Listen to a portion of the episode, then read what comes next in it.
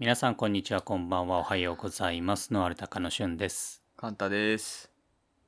一週間空いちゃったね 絶賛、今は繁忙期ですからね。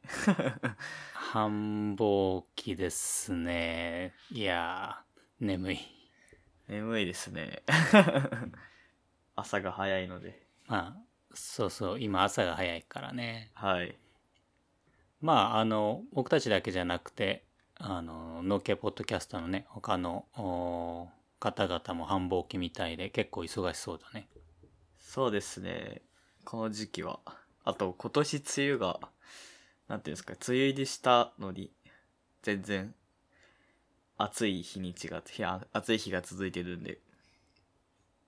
そうだねなんかずーっと雨じゃなくてバーッと降って晴れてみたいな感じだねそうですね。こう、作物の成長が多分、例年より早いのかなと、思いますね。収収穫が大変っすわ 大変ですね。あともう少しですけど。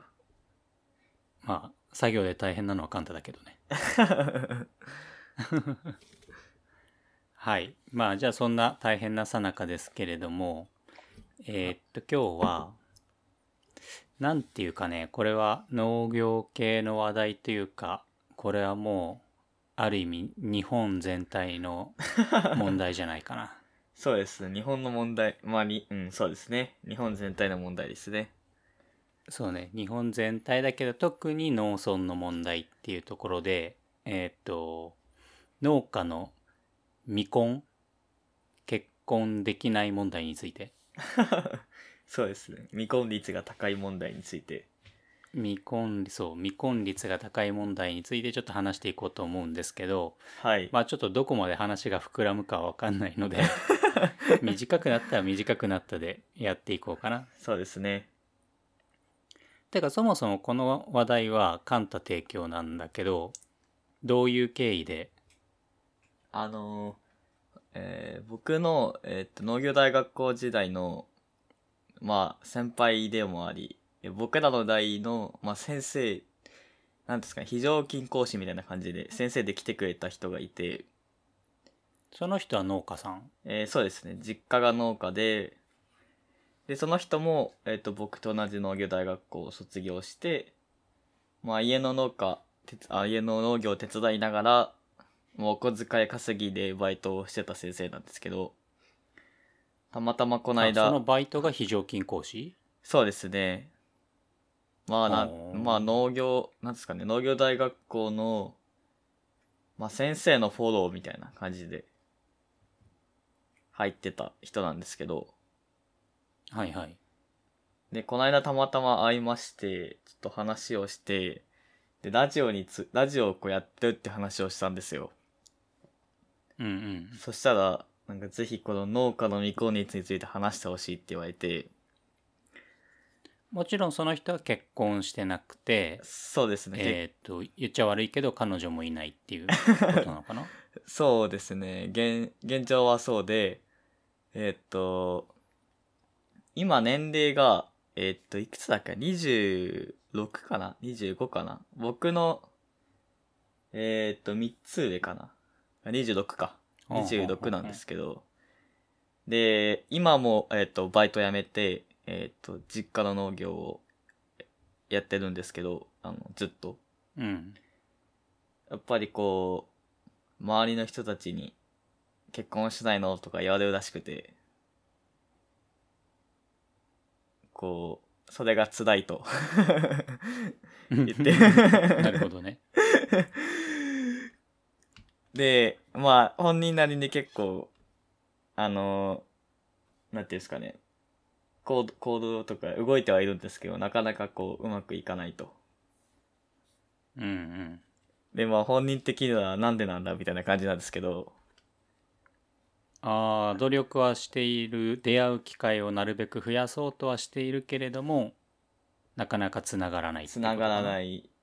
そうですね。まあ、ただその、家の農業が忙しいんで、僕と会った時ももうなんか半年ぶりぐらいに私服着たみたいな感じだったんで、なるほど。なるほど。ずずーっと普段は忙作業服ってことね。普段は作業服でずっと仕事をしてるみたいでやっぱなかなかこはいはい。うまあこういう状況下でもありますけど。うん。で、まあ、今回の話題になったんですけどうーん。まあ実際高いみたいだからね結婚していない人っていうのは。一応なんかこうえっ、と、まあ、サイトで見つけたんですけどうんうん。農家の未婚率。これ2015年のデータなんですけど、うん。えっ、と25歳から29歳で68.6%でうんうん。30歳から、えっと34歳で42.4%うん。で35歳から39%で30.5%みたいで。うん。他の業種と比較するとえーっとサラリーマンのこれ年代がいくつかは書いてないんですけど未婚率が13.2%うんうん。で公務員の未婚率が10.5%となってまして、まあ、明らかに低いのかなと。あ明らかに高いのかなと。そうだね。うんうんうん。確かにね。この20歳から30歳の間でまあ大体2人に1人は未婚。というデータになってるみたいで。うんうんでまあそもそも思ったのが25から29歳でこの若さであんまり一人で農業してる人って少ないのかなと思って。どうだろうね。例えば親元収納だったらありえるよね。そうですね。まあその僕が今回あの話題のきっかけになったその先生もこの間に当てはまるんでああそうだね。そうですそうです。けど、えっと、僕のそのえっと僕も知り合いなんですけどその先生の友達は結婚したって嘆いてました。同じの同じ農家なんですけど。はいはいはい。けどまあ結婚しでもさその20代前半からはい。まあ中頃くらいにかけてってさ、まあ、カンタも当てはまるけどそんな結婚を意識するかね？えー、なぜじゃないですかね。なんか農家は意識しそうだなと思いますけど。勝手なイメージですああ先をよ考えていや親のこととか。親のこととか。まあその先生もその周りから結構言われるっていうのはあると思うんですけど。まあ、うんうん。要は今後の後継ぎどうすんのみたいなそのそれって多分あれだよね。親親戚が言ってるよね。親親戚とかあとそのちょまあ知り合いの農家さんとかも言われるみたいですね。とかくうん。組農協農協とかあと組合とか部会とか いろんなところで言われるって言ってました。あれ農業関係者やん。そう農業関係者は結構こう容赦なく言ってくるみたいで。うんうん でまあ周りで結構探すらしいんですけどうん。やっぱ若い人がいないと。同じ年代が周りにね同じ年代、ね。そうです。同じ年代の、えっと、女性で探すとえあんまりいないと。うんうん。だからこういても40代とかの女性になってしまう。って言ってましたね。まあその地域だけかもしんないですけど。なるほどね。うーん。まあ。うん。まあ、そもそもこうではいはいどうぞ。そう。いやそもそもねそのいくつかこの未婚が未婚率が高いっていうのにはまあいくつか要因があると思うんだよね。そうですねで一つはその社会構造的な部分で、えーどうしてもその結婚がしにくいいい状況になっているっていうのもあるし、あとはぶっちゃけ個々人の問題っていうのもあると思うんだけどそうですね。その社会構造的な話で言うとちょっと調べてみたんだけれどもまあそもそも農家に限らず日本全体が今少子高齢化って言われていてはい。まああの子供の数がどんどんどんどん減っている状況にあるよね。うん。でまあデータで話をすると、えー例えばその人口が、えーと静止状況、まあ、一定の数を保ち続ける状況になるためには一人の女性が生涯に産む子供の数っていうのは2.1人はい。くらい必要らしいんだよね。はい。で1970年頃の日本っていうのはそういう状況だったみたいなんだけれども今の出生人数っていくつか分かりますか？えー、なんですっけ、それ、1点、1.3とかじゃなかったでしたっけ？違います、お素晴らしい。1.3くらいなんですね。なんかそれ今、データ見た気がします。1.3だった気あが本す。る。当？はい。で大体のこの先進国の中でもまあ少ない。一番少ないと言ってもいいんじゃないかなっていう部類えー、らしいんだよね、はい。なので、まあ、そもそもこう子供の人数がどんどんどんどん減っているからその結婚をするう層っていうのは、まあ、どんどん少なくなっているよね。でこれは別にあの農家に限った話ではなくて日本全体の話なので、はい。まあ、日本全体でそういううまあ、子供を産むっていうのがどんどんどんどん減っている状況にあるんだけれどもじゃあ例えばその結婚をした女性の出生率っていうのを見るとこれはなんか1977年からちょっと古いけど1997年の、まあ、20年間の間で結婚をして子供を産んでいる女性の出生人数って1.89人から1.84人。だから0.05人しか変わってないんだよね。ああ、じゃあ、そういや結婚すればまあ今はちょっと不妊の問題とかねいろいろあると思うけど結婚してれば産んでいるっていう子供の人数っていうのは大して変わってないのよああ、なるほど。うん。まあ97年だからそれ以降は多分どんどんまた減ってはいると思うけどはい。ただ大幅に変化しているっていうことはない。なるほど。なのであの問題としてその女性が結婚して産んでいないのかそれとも結婚をしなくなってるのかっていう2つの問題があると思うんだけどはい。結婚しても産む子供の人数っていうのはそんなに変わってないから、まあ、まずその可能性っていうのは除外されると思うんだよね。うん。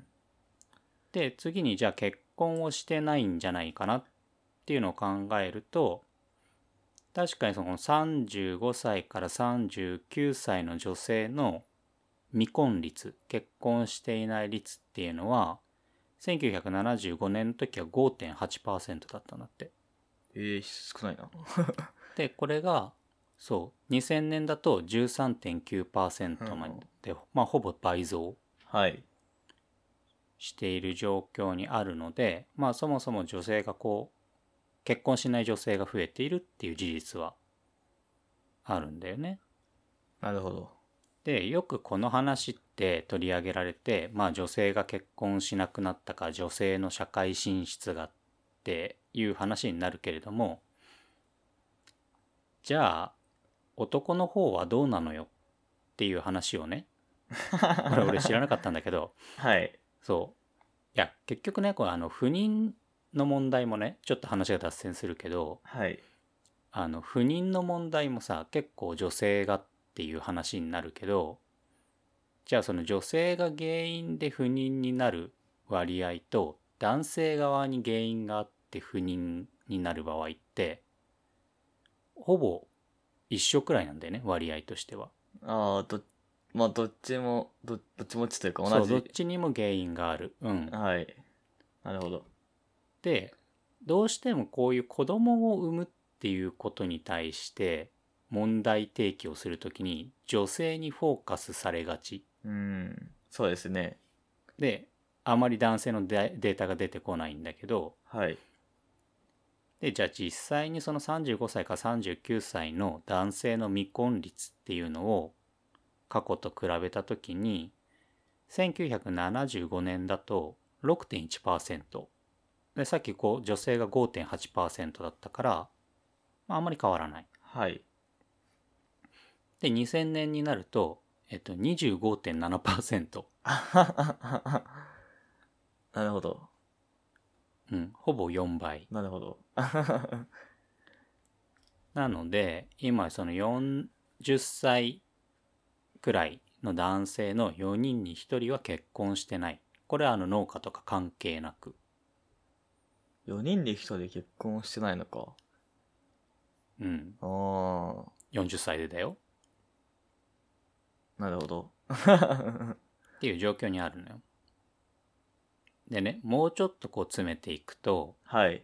じゃあ農家の未婚率が多いっていうのはこの未婚率ってなった時にこの場合はほぼ男性にフォーカスされるのよ農家の未婚率って。そうですね。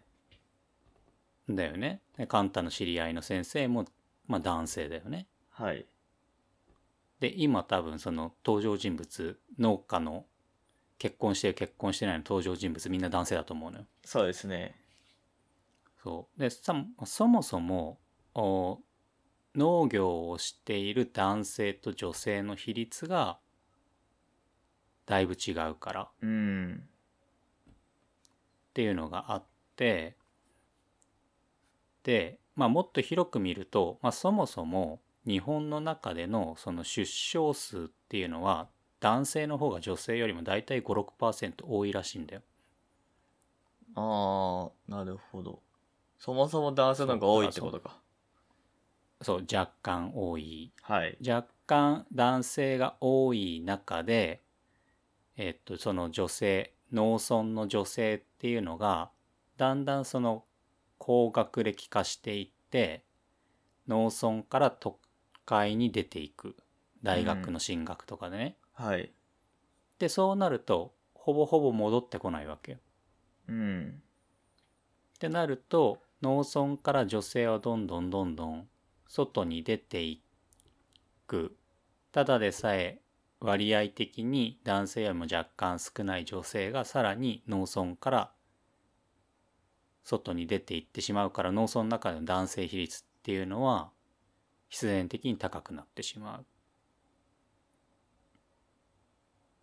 でそういう中でさっきの日本全体として男性の未婚率が高いっていうところが合わさると農家の男性の未婚率っていうのは他の産業に比べて高くなってしまうっていうような状況だと思うんだよね。うーん。で実際になんかねこれ俺初めて知ったんだけど DID 地域って初めて聞いたんだけど何 ですかそれ。なんかねその都心いわゆるまあ都心のことをなんか DID 地域って呼ぶらしいんだけど、はい。都心のその女性の未婚率に比べて男性の未婚率がどれくらいかっていうのを表したグラフがあるんだけどはい。まあ要はその男性の未婚率が女性の未婚率に比べて高ければ値が高くなるっていうグラフなんだけどねはい。やっぱりその DID 地域いわゆる都心の地域っていうのはだいたい女性の未婚率より男性の未婚率の方が高くても1.75倍くらいなんだよね。ああ、じゃあ、まあ、僅差っちゃ僅差。ん？か。僅差っちゃ僅差まあまあでも男性の方が高いよねっっていう数値なんだけど、これが非 DID 要は都心じゃないところまあ田舎だよね。はい。地方だとこれが一番高いところで40歳から44歳のとこなんだけど3.5倍くらいおーだいぶ高いですね。そう。っていうことで、えっと、社会構造的なもので言うと、そもそも女性の未婚率より男性の未婚率の方が圧倒的に高いですよ。で、さらに農村から女性がどんどん少なくなっている現象がその農家の未婚率に拍車をかけてますよっていうのが構造的にあるのかなと思うんだよね。うーん。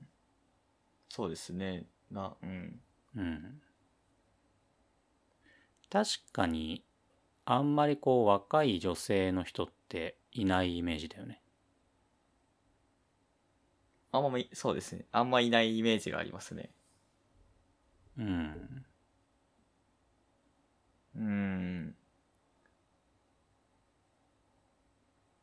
ちなみに今日これを話したところで解決策はないんだけどね。解決策はないですね。解どうしようもない決策の提示はないんだけど、そうそう。どうしてだろうねっていう回なんだけどね。まあ、そもそも、あ、でも、どうなのかな。あ、でもこれは違うか。なんか調べてたら、え農、農婚ってなるらしいじゃないですか。農家の、農業の婚活はいはいはいはい。で、今ってなんか農家とマッチングするだけじゃなくて、農業に興味を持った非農家と非農家同士が、えっと、田舎田舎というか農村地域に行って、た例え、ば、えっと、米の、えっと、田植えから収穫まで、まあ大体半年ぐらいを、こう一緒に体験するみたいな。長期間のん婚活みたいなのもあるらしいんですよ。なるほど。なんで別に、えっと、農家じゃなくても、まあ、やがて農家になるかもしれないですけど、その現状は農家じゃなくても、農業を通して、まあ、婚活をすると。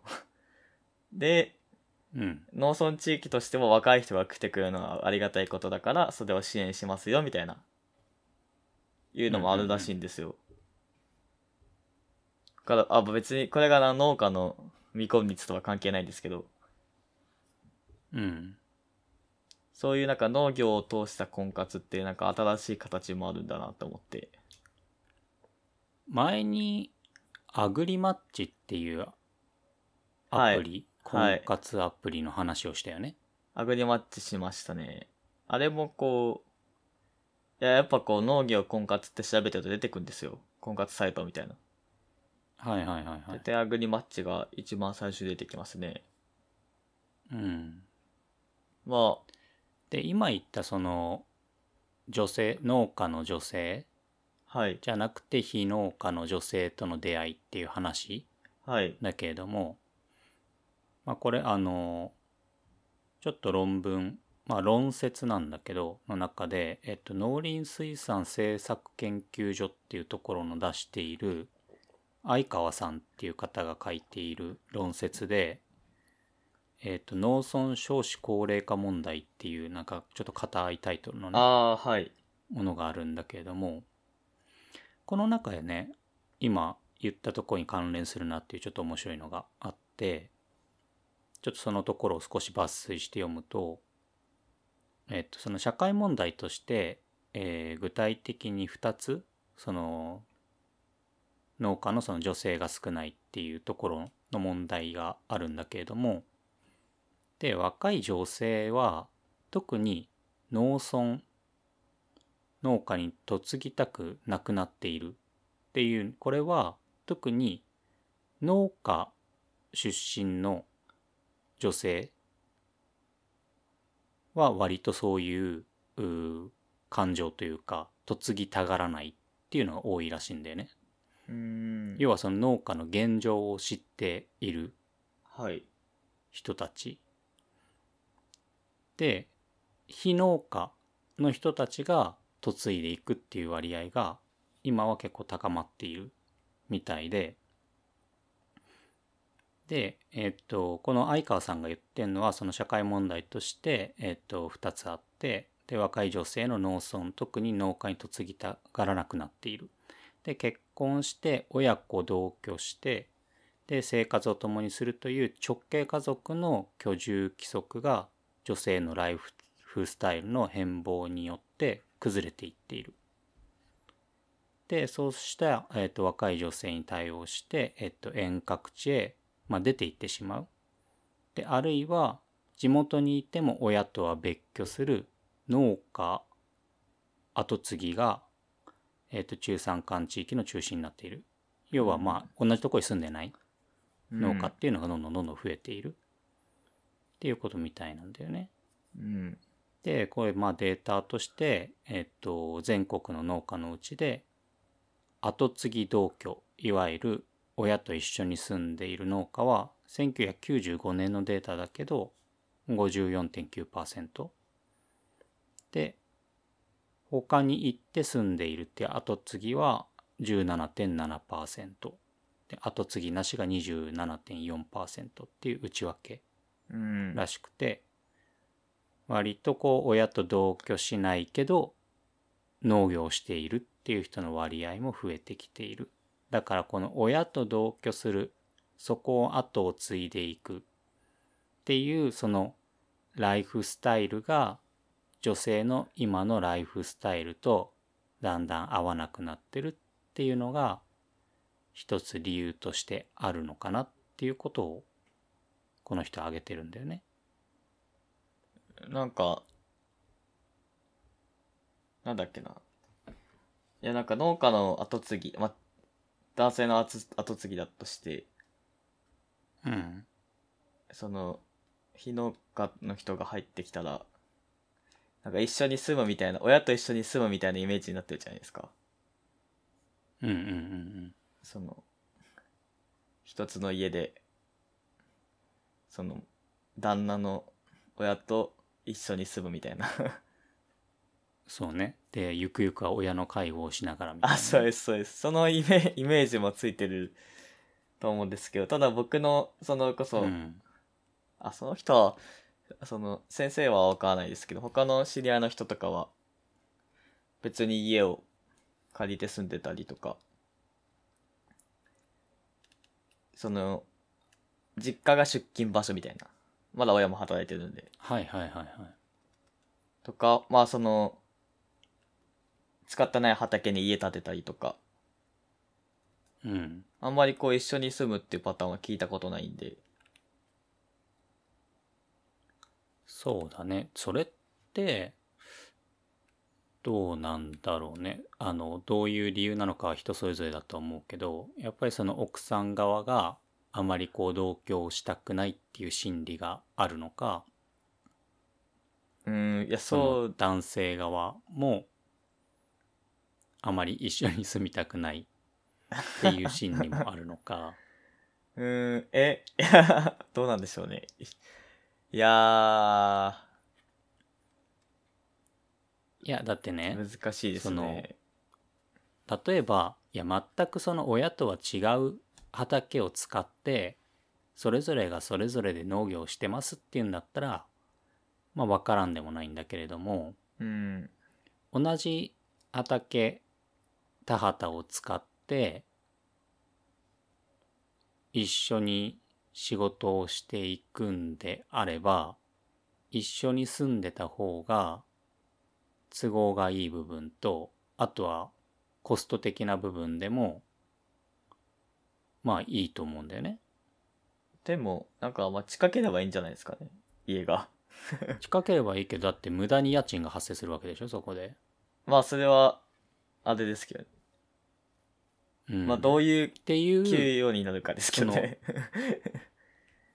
でその家賃を支払ってでも、親と一緒に住んだ場合に生じるトラブルを回避できるんであれば、そうしたいっていう心理だと思うんだよね多分。うん。僕だったら嫌ですけどね。何？親と一緒に住むのが？親と一緒に住むのがというか。えあーまあ人によるかこれは僕はあんまり別で住みたい派ですね。ああそう、はい。俺一緒に住みたい派だけどね。俺はね。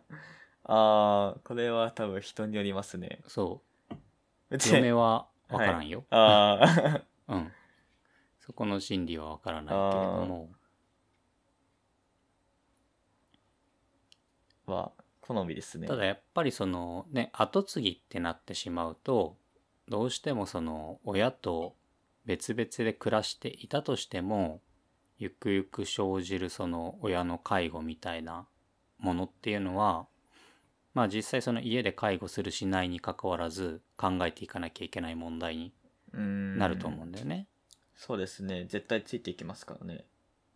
うん、でそうすると別にそれはその農家に嫁いだから生じる特別な問題っていうわけでもないと思うけどただその地域に入っていくってなるとやっぱりその例えば、ね、地元は離れた地元は農家だけどそこの農家を嫁がずに都心で会社員をしている男性と結婚して都心で暮らしている人もゆくゆく親は年を取って介護が必要になってくるわけじゃん。でその介護が親が必要になるっていう状況は一緒だけれども都心で暮らしている人は必ずしもそこでじゃあ仕事を辞めて戻ってくるっていうのはあまり現実的じゃないじゃん。うーん。まあ現実的ではないですね。けど。うん、っていうことは離れていればその介護に関わるっていうこれをリスクって言ってしまうとちょっと冷たいかもしれないけれどもまあそのちょっと重荷を背負わなくていいと思うんだよね。うーんではい農村にいまあ農家に嫁いで親と同居していようが同居していまいが農家に嫁いだらおそらくそのサラリーマンをやってる人と結婚するよりかは介護に関わっていかなきゃいけないっていう可能性は高いからそれをやっぱり重重荷と感じてしまう女性は多いだろうね。うーん。なんか難しいですね。うん、いやまあ難しいよね。だそのいなんかやかといってその、そう。うん。い、や例えばそのえーっと結婚をする女性が例えば一人っ子とか長女だったとして、うん、そしたらそっちの親の介護も必要なわけじゃないですか。そうだね。が例えばその女性が都心で生まれて田舎に田舎の農家の人と結婚してじゃあ田舎に行きますってなった時にその田舎のあじゃあお旦那さんの親の面倒は見れるけどその女性のあじゃあ奥さんの親の面倒は誰が見んのみたいな感じになるじゃないですかうんうんだからまあどっちもどっちだと思うんですよねうん。うん。からまあこれはもうケースバイケースだしいろんなパターンがあるからなんとも言えないですけどそのどうすればいいのかないや、どうすればいい？ここで解決方法を考えてもあれだいけど。やー難しいですね農家のじゃあ結局農家の親の農家の親というか農村の介護問題にもつながってきますからねそうだろうね。でもなんなんかあー難しいなっていうのをいろいろ考えとった分農村農村の人とは結婚しにくいっていう状況になっちゃうでしょうねだからまあ、ね、あの、よっぽどその農業に興味がある女性は別だろうけど、まあそこまで興味はないけれども、この人と結婚したいってなった場合に、まず一つ考えるのは、自分は農業を手伝わなきゃいけないのかなっていうのを考えると思うんだよね。そうですね。で例えばそれを、まあ、手伝わなくてもいいよっていうスタイルも最近は増えてきてると思うんだよ。うん、全然ありだと思いますし。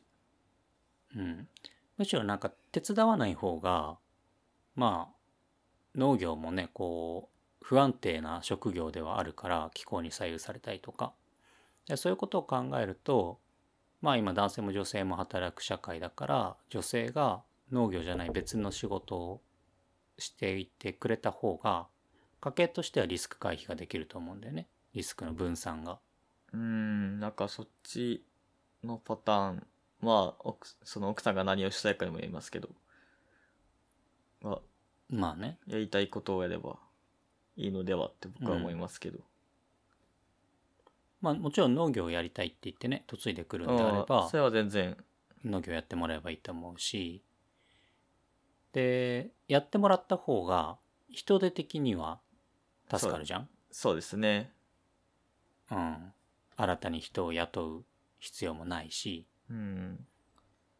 うんただまあそういうスタイルでじゃあ奥さんは奥さんで働いて自分は自分で農業するからっていうスタイルであればその手伝わなきゃいけないのかなっていう問題は解消されるよね。で次に考えるのは親と同居しなきゃいけないのかなっていう問題だと思うんだよね。そうですね。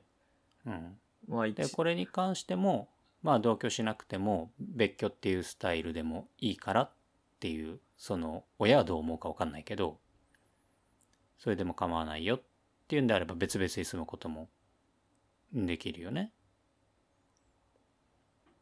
うん。うん。ただどうしても後々ついてくるであろうっていうのがやっぱその介護の問題だからそこまで考えて解決方法を提示できないと不安は解消されないよね。なんかこう聞いてて思ったのは、うん。やっぱよっぽどその、その人が好きとか、じゃないと、なかなかめんどくさいじゃないですか。うん。か考えること、考えることが多いし、考える要素が多すぎて、うん普通のサラリーマンじゃ考えないことじゃないですか。でもなんだろう話が脱線するけどなんかこのカンタに向かって偉そうなことを言うと 結婚って好きくらいだけなのかなっていうのがあるんだよね。というとなんか好、きだけど結婚に向かない人っていると思うのよ。え、それは、えっ、と、自分が向かないってことですか？それとも、相、いや向かない人がい相手る。とそう相手をその人は好きだけれども例えば こんな言い方してしまったらあれだけど今あの天皇家で揉めてるじゃないですか眞子さんが はい。小室さんと はい。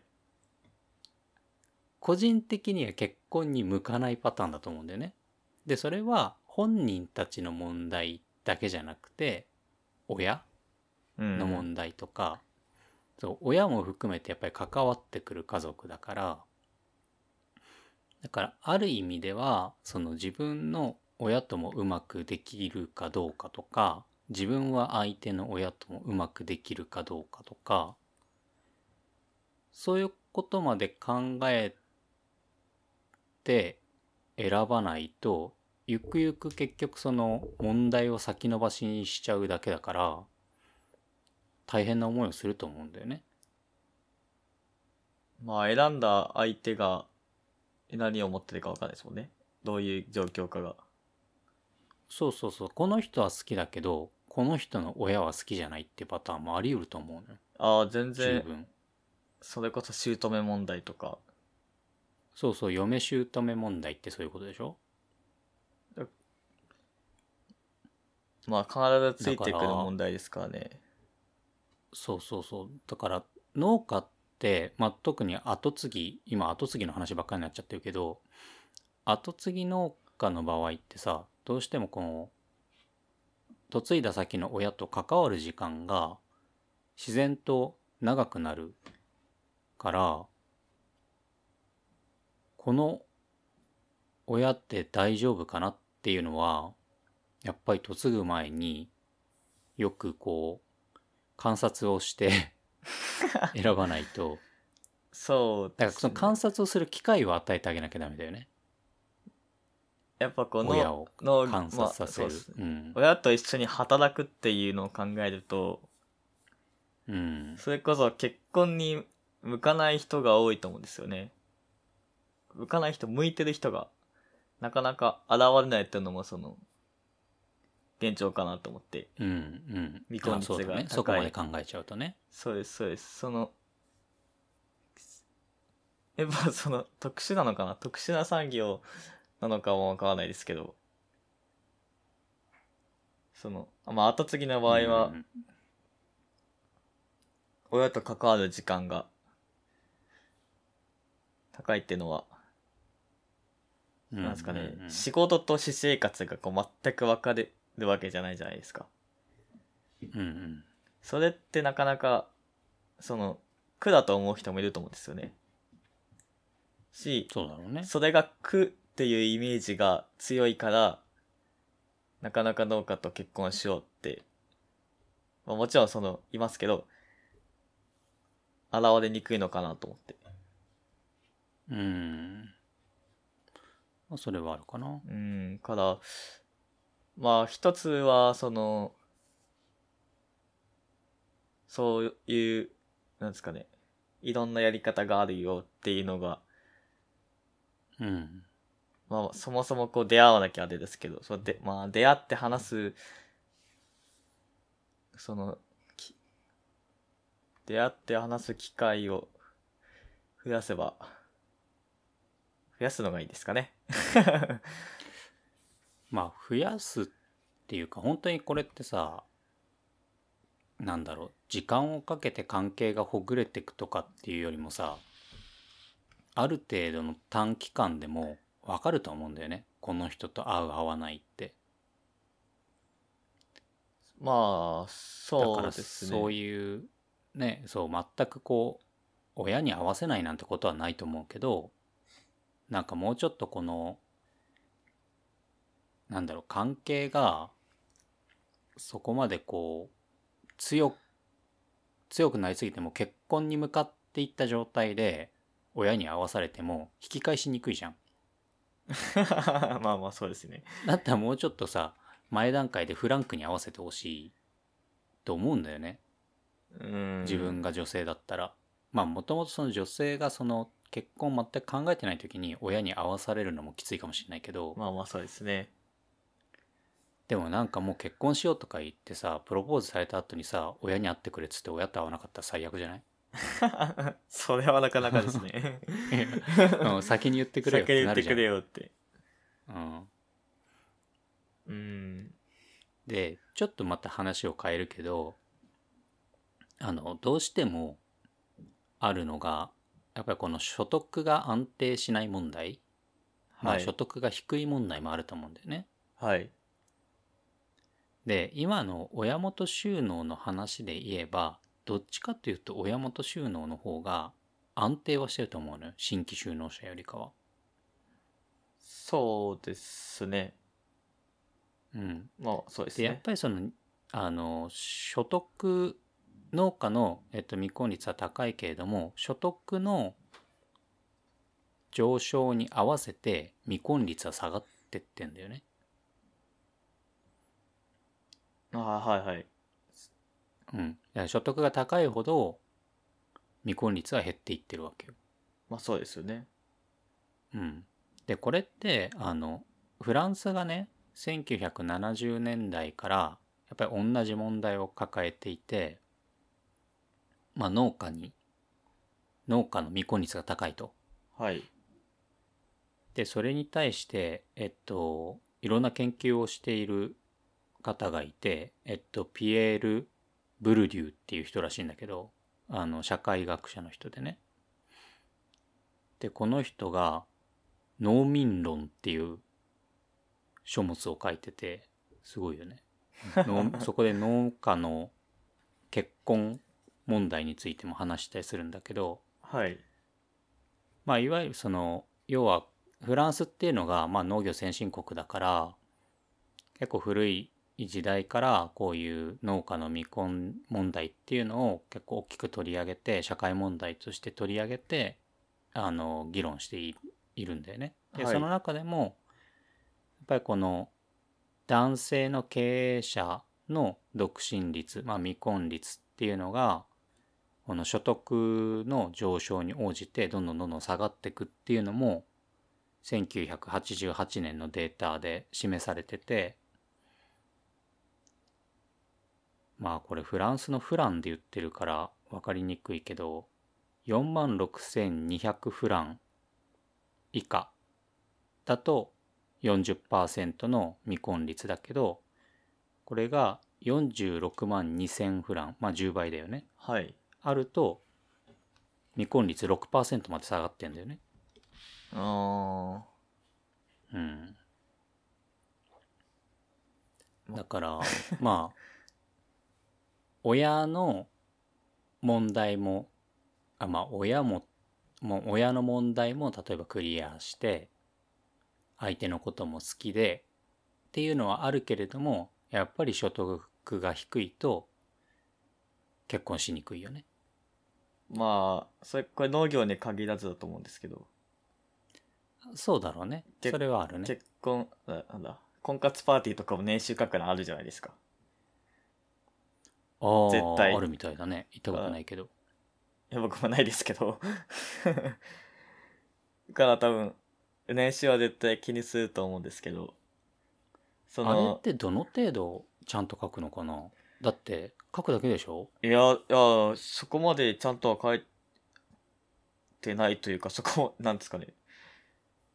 別に証拠となるものを見せるわけではないと思うんで、あくまでそうだ、よね。見栄を張ろうと思えば張れるよね。見栄はアートは跳ねますけど、まあ、いずれかバレるものなんで。まあまあね いや、あの、親元収納で、そう、年収、例えば1000万だとするじゃないですか。親と一緒にやって。うんうん。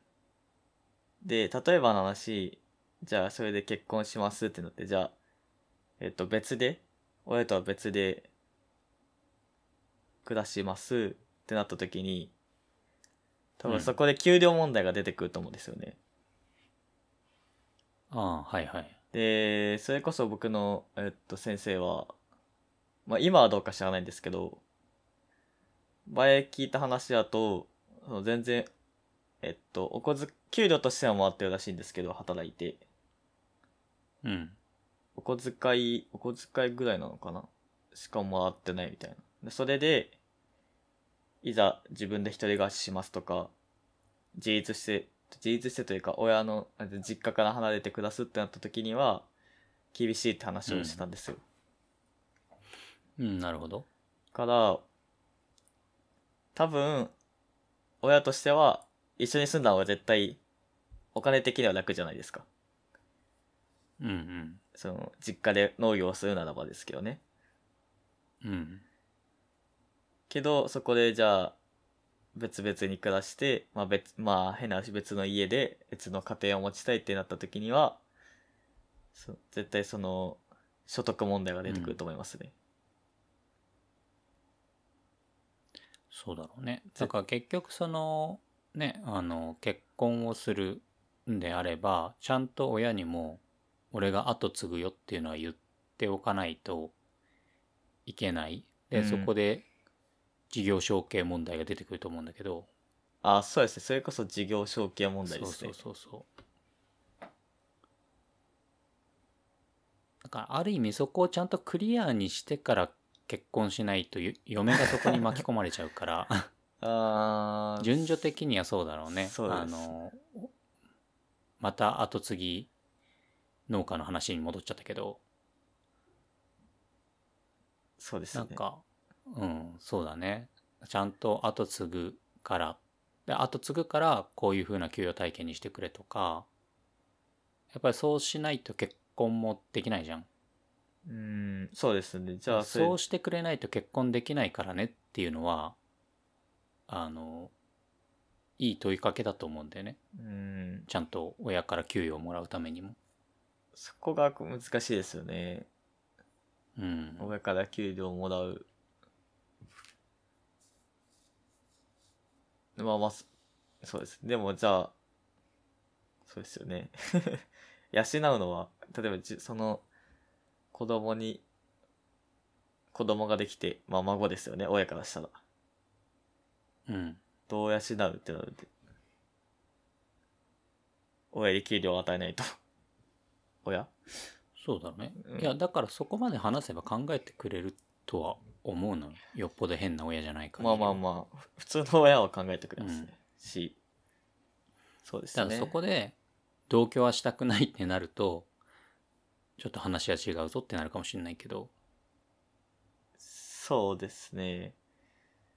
うん。やっぱいろいろ揉めますね。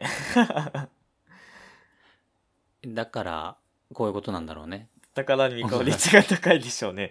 そう。あ出ましたねこれなんとなく。うん。いやいや分かったわ。いろいろとやややこしいから未婚率が高いってことですね。考えなきゃいけないことがサラリーマンよりかは確かに多いね。うん。